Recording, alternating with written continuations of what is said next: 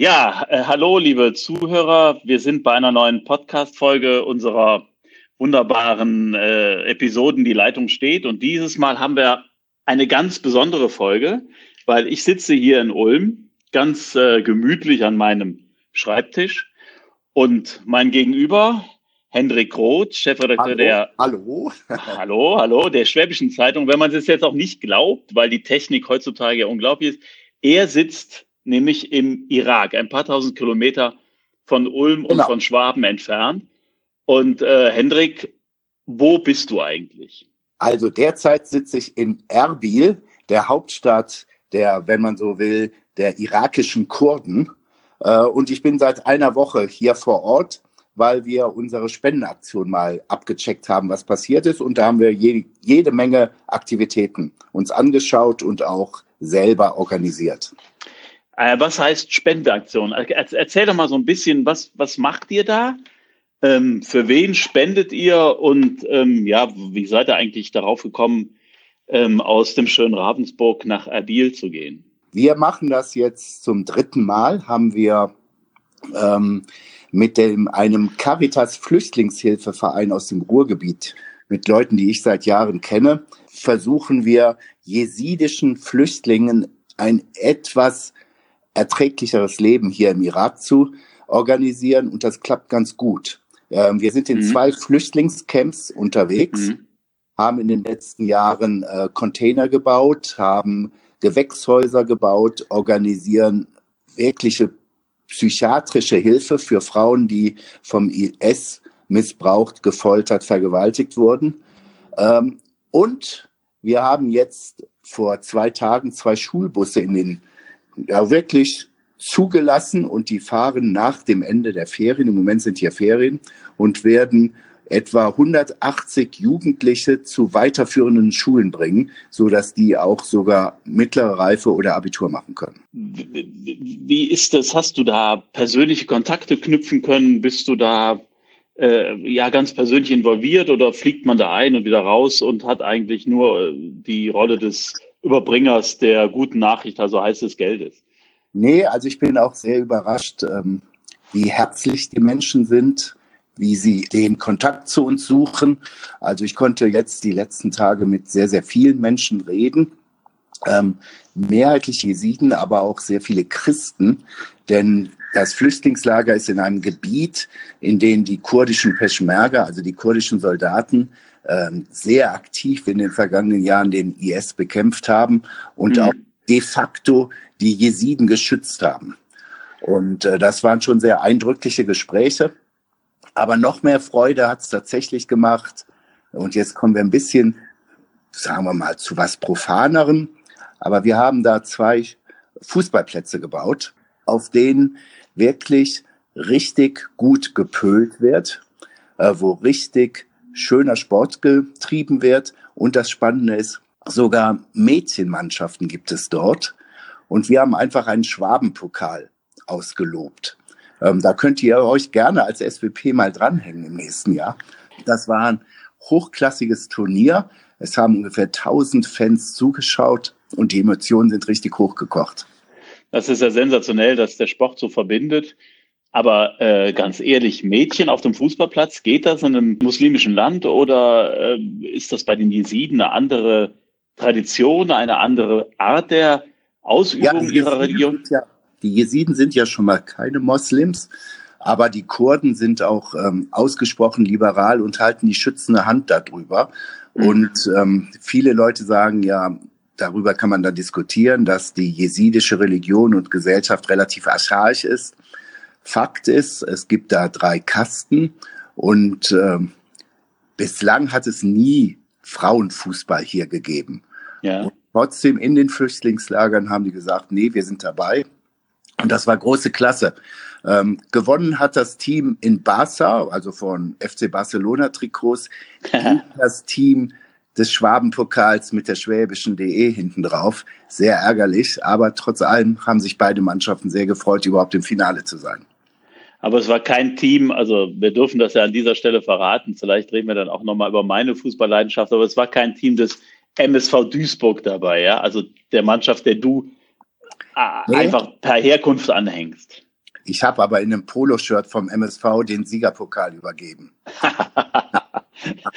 wahrscheinlich, wenn du den Jesiden erklärt hast, wo Duisburg liegt, werden die dich wahrscheinlich fragend angeschaut haben, die Metropole am Rhein. Nee, sie ähm, haben nicht drauf geguckt. Sie waren nur ganz wild auf den Pokal. Aber was ich trotzdem nochmal sehr spannend fand, es waren wirklich so um die 1000 Fans um diesen Fußballplatz herum. Und ich fand das beeindruckend, wie, obwohl die Stimmung sehr friedlich war, wie da wirklich so Mädchen durch so eine großen Pulk von Männern ganz stolz auf den Kunstrasen gehen und dann vor deren Augen Fußball spielen. Das war großartig. Das heißt, es gibt da natürlich auch Hoffnung für diese Menschen. Ähm, du hast mir mal erzählt, die sind ja äh, äh durch den IS vertrieben und verfolgt worden, dass die eigentlich keine Rückkehroption haben, dass also aus diesem Lager durchaus eine längerfristige Geschichte werden wird, vielleicht sogar eine kleine Stadt oder ein Viertel. Ja, muss man leider so sehen. Ähm, wir haben jetzt sehr viele Gespräche, auch politische Gespräche hier mit dem Gouverneur geführt. Ähm, die Mehrheit, es gibt noch ungefähr 250.000 Jesiden im Irak selber. Ähm, und in dieser Region Dohuk, wo wir sind, gibt es insgesamt 17 Flüchtlingslager. Und davon sind die Mehrheit der Jesiden kommen aus dem Shingal-Gebirge. Und da ist eine Rückkehr aller Wahrscheinlichkeit fast unmöglich. Wir waren da vor Jahren etwas optimistischer, müssen aber heute sagen, nein, in diesem Shingal-Gebirge tummeln sich jetzt Milizen, unter anderem iranische Milizen, schiitische Milizen, die vom Iran unterstützt werden. Die Sicherheitslage ist dramatisch und die ganze Infrastruktur in diesem Gebirge ist komplett zerstört. Also da ist an Wiederaufbau nicht zu denken, aber es ist auch nicht dran zu denken, dass man zurück nach Hause geht. Es haben ein paar äh, Jesiden versucht und sind nach wenigen Wochen wieder zurückgekommen. Wie sieht denn überhaupt die Sicherheitslage aus? Wir haben heute hier die Nachrichten. Ich weiß nicht, ob die dich im Irak ja. auch erreicht haben, dass in Bakus in Nordsyrien äh, die letzte Stellung des IS gefallen ist. Äh, Im im äh, Irak war es ja schon äh, im vergangenen Jahr so, dass, dass der IS vertrieben worden ist. Und äh, wie empfindest du die Sicherheitslage im Moment? Also man weiß, dass überall natürlich noch Anhänger des IS unter der normalen Bevölkerung sind und man befürchtet auch, dass viele Schläfer darunter sind, die dann äh, eventuell wieder terroristische Überfälle planen. Wie ist die Lage da, wenn man da hinkommt? In Erbil oder Dohuk, wo wir jetzt waren, oder insgesamt in diesen kurdisch kontrollierten Gebieten ist die Sicherheitslage hervorragend. Die Peschmerga haben 100 bis 150.000 Mann unter Waffen, sind mittlerweile auch relativ gut ausgebildet und haben eine hohe militärische Kampfmoral. Von daher fühlen sich auch die Jesiden, wir haben mit ihnen gesprochen, sehr, sehr sicher in den Flüchtlingslagern. Ähm, wenn du hier durch Erbil gehst oder auch durch Dohuk, ähm, völlig entspannt, ähm, die, alles ist offen, äh, beide Städte sind modern. Äh, man merkt, es ist früher oder es kommt auch heute noch Geld über die Öleinnahmen rein. Also von mhm. da würde ich sagen, die Sicherheitslage ist okay. Allerdings sagen mir Experten, mit denen ich darüber gesprochen habe, ähm, es sind noch nicht mal die Schläfer das Problem. Im Irak sind so gut wie keine Offiziere des IS, sei es die mittlere oder höhere Ebene, festgesetzt worden. Die sind einfach verschwunden, beziehungsweise haben sich ihre Bärte abrasiert, haben sich in andere Klamotten geschmissen und sie haben sich jetzt wieder verteilt. Keiner weiß genau, wo die sind. Man nimmt an, dass Baghdadi, also der Chef des IS, sich im Irak aufhält, weiß es aber nicht genau. Also insgesamt ist da eine Stimmung, ähm, ja, der IS ist fürs Erste besiegt. Nein, wir sind nicht optimistisch, dass auf wirklich sich die Sicherheitslage so verbessert, dass zum Beispiel die Mehrheit der Flüchtlinge jetzt nach Hause gehen kann. Mhm. Du sagtest das gerade, al-Baghdadi Baghdadi ist vermutlich aus Syrien Richtung Irak geflüchtet. Äh, zumindest ist das, was unsere, unser Korrespondent, der Martin Gehlen, auch ähm, uns heute geschrieben hat. Wie, du hast das eben ganz kurz anklingen lassen. Wie ist denn das, das Leben dann in diesen Städten? Du, du sagst, die Sicherheitslage ist gut. Ist das eigentlich wieder ganz normal? Gibt es Märkte, Geschäfte? Gehen die Leute ihren ganz normalen Alltagsleben nach? Ja, es ist völlig normal. Ähm, es ist extrem gut organisiert. Man fragt sich, wie war die Zeit eigentlich in Erbil oder Dohuk vor den ganzen Kriegen? Ähm, die Infrastruktur funktioniert. Äh, du hast, wenn du über Land fährst, re regelmäßige Checkpoints, aber die sind ja schwer bewaffnete Soldaten, aber die winken einen sofort durch. Also ich bin jetzt in einer Woche nicht in eine harte Kontrolle gekommen.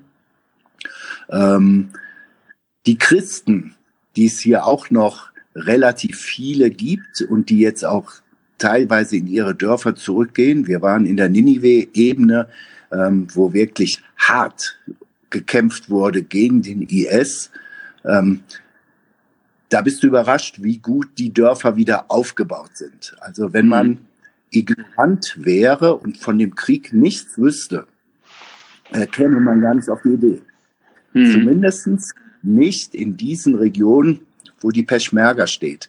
Ähm, es ist uns eindringlich abgeraten worden, zum Beispiel nach Mosul zu reisen, weil in Mosul die Sicherheitslage nach wie vor sehr, sehr schlecht ist.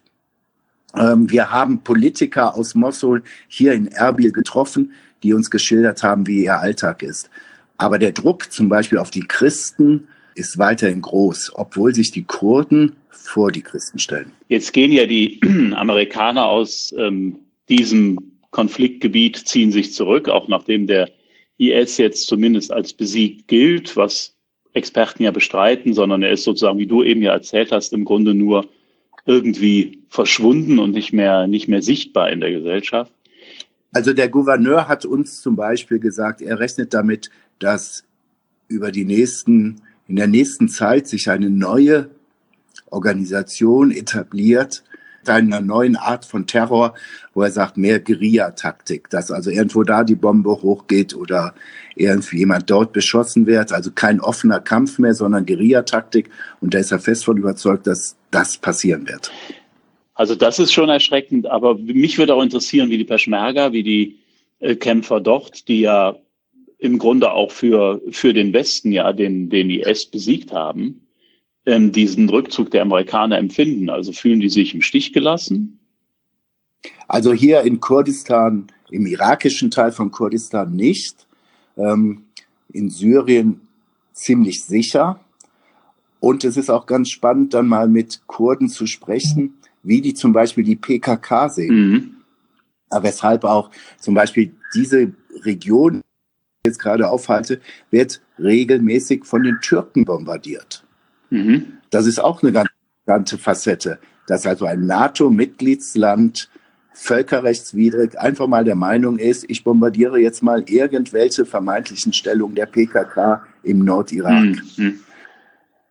Es gibt, so meine Informationen, ungefähr zweieinhalb bis 3.000 PKK-Kämpfer im Nordirak und die Regierung der Kurden möchte auch, dass die PKK das Land verlässt. Okay. Also es ist auch ein Kampf innerhalb der Kurden selber. Ähm, wie, ist, wie weit ist man bereit, was zu tun? Jetzt sind ja ähm, die Jesiden von euch unterstützt worden. Was mich so interessiert, wie empfinden eigentlich das Menschen, die ähm, in the middle of nowhere im, im Irak in einem, in einem Lager äh, leben? Äh, wie empfinden die das, dass eine Stadt im Schwäbischen, Ravensburg, jetzt auch äh, ja eine, eine kleinere Stadt in Deutschland, dass sich dort ja. eine Community bildet, eine Zeitung das aufnimmt und viele Menschen sich engagieren und sagen, uns sind diese Menschen im Irak so wichtig, wir wollen was für die tun. Also wie, wie, wie, wie plötzlich ist da irgendjemand irgendwo entfernt in Deutschland und sagt, wir helfen denen. Wie empfinden die das? Die freuen sich. Es ist wirklich so die ganz profane Sache, dass überhaupt jemand aus Deutschland auftaucht und die Jesiden besucht, gibt ihnen ein Gefühl, dass sie nicht komplett vergessen sind. Mhm. Denn das große Problem ist hier auch, obwohl die Kurden sich bemühen, den Jesiden ein halbwegs gutes Leben zu machen, die Jesiden haben keine wirkliche Lobby, auch hier bei den Kurden nicht. Es ist mhm. äh, bei den Kurden eher eine Frage Christen, Moslems und so weiter und so fort. Die sind alle sehr gut organisiert, wissen auch, wie sie ihre äh, Interessen in der Regierung oder auch auf dörflicher Ebene durchdrücken. Die Jesiden haben das alles gar nicht. Die Jesiden haben keine straffe Führung, gar nichts. Ich war beim geistlichen Oberhaupt der Jesiden, wenn man so sagen will, der Papst der Jesiden. Ja. Äh, der hat keine wirkliche Organisation. Der hat überhaupt nicht äh, Möglichkeiten, wirklich zu sagen, ey, wir machen jetzt dieses oder jenes. Ich will mhm. sagen, die Jesiden selber sind, auch wenn ich das Wort nicht oder ungern benutze, aber ich glaube, es trifft am besten, sind in einigen Teilen wirklich sehr rückständig. Wie könnt ihr denn jetzt in Zukunft weiterhelfen? Also dieses Jahr seid ihr äh, die mit den, mit den Bussen, äh, mit der Anschaffung der Busse da vorangekommen. Wie könnt ihr in Zukunft weiterhelfen? Und wird es da auch eine noch längerfristige Verbindung geben, beziehungsweise ist auch daran gedacht, dass man den einen oder anderen, der dann nach Deutschland will, auch nach Deutschland holt, um ihm hier vielleicht eine Ausbildung zu ermöglichen, die ansonsten nicht möglich wäre? Also nach Deutschland will eigentlich gar keiner. Wir sind überhaupt nicht angesprochen worden. Die mhm. gerne hier in dieser Region bleiben. Ähm, wir wollen es längerfristig etablieren. Und wir haben jetzt schon wieder ein paar Projekte gesehen, ähm, die wir wieder angehen müssen. Ähm, allein in einem Lager in Mamrashan sind im letzten Jahr 300 Kinder zur Welt gekommen. Mhm. Ähm, es gibt auch durch Zusammenarbeit mit der GIZ aus Deutschland, gibt es in diesem Lager eine Schule, aber die platzt langsam, aber sicher aus allen Nähten. Also wir müssen darüber nachdenken, die Schule zu erweitern. Wir müssen darüber nachdenken, dass es vielleicht auch noch eine ganz interessante Sache. Offensichtlich ist die internationale Gemeinschaft wieder bereit, die Fehler der vergangenen Jahre zu begehen.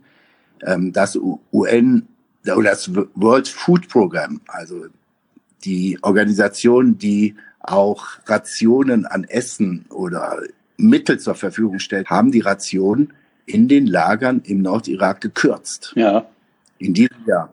Sprich, wir überlegen, mehr Gewächshäuser bauen. Mit den Gewächshäusern ähm, können die Leute wirklich, wir haben mittlerweile sechs Stück vor Ort.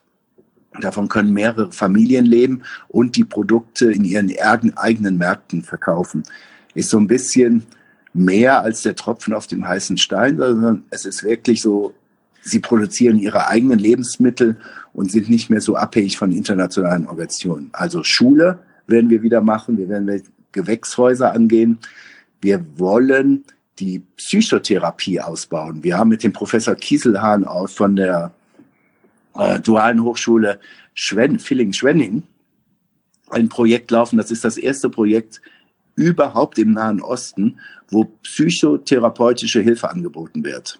Die sind ja traumatisiert, die Kinder sicherlich in Homer. Die sind durch die, durch die Reihe traumatisiert. Auch Männer, denen es besonders schwer fällt, äh, aufgrund ihrer Kultur und ihres ganzen Hintergrundes zu jemandem hinzugehen und zu sagen, ich habe ganz große psychische Probleme aufgrund meiner Fluchterfahrung ja.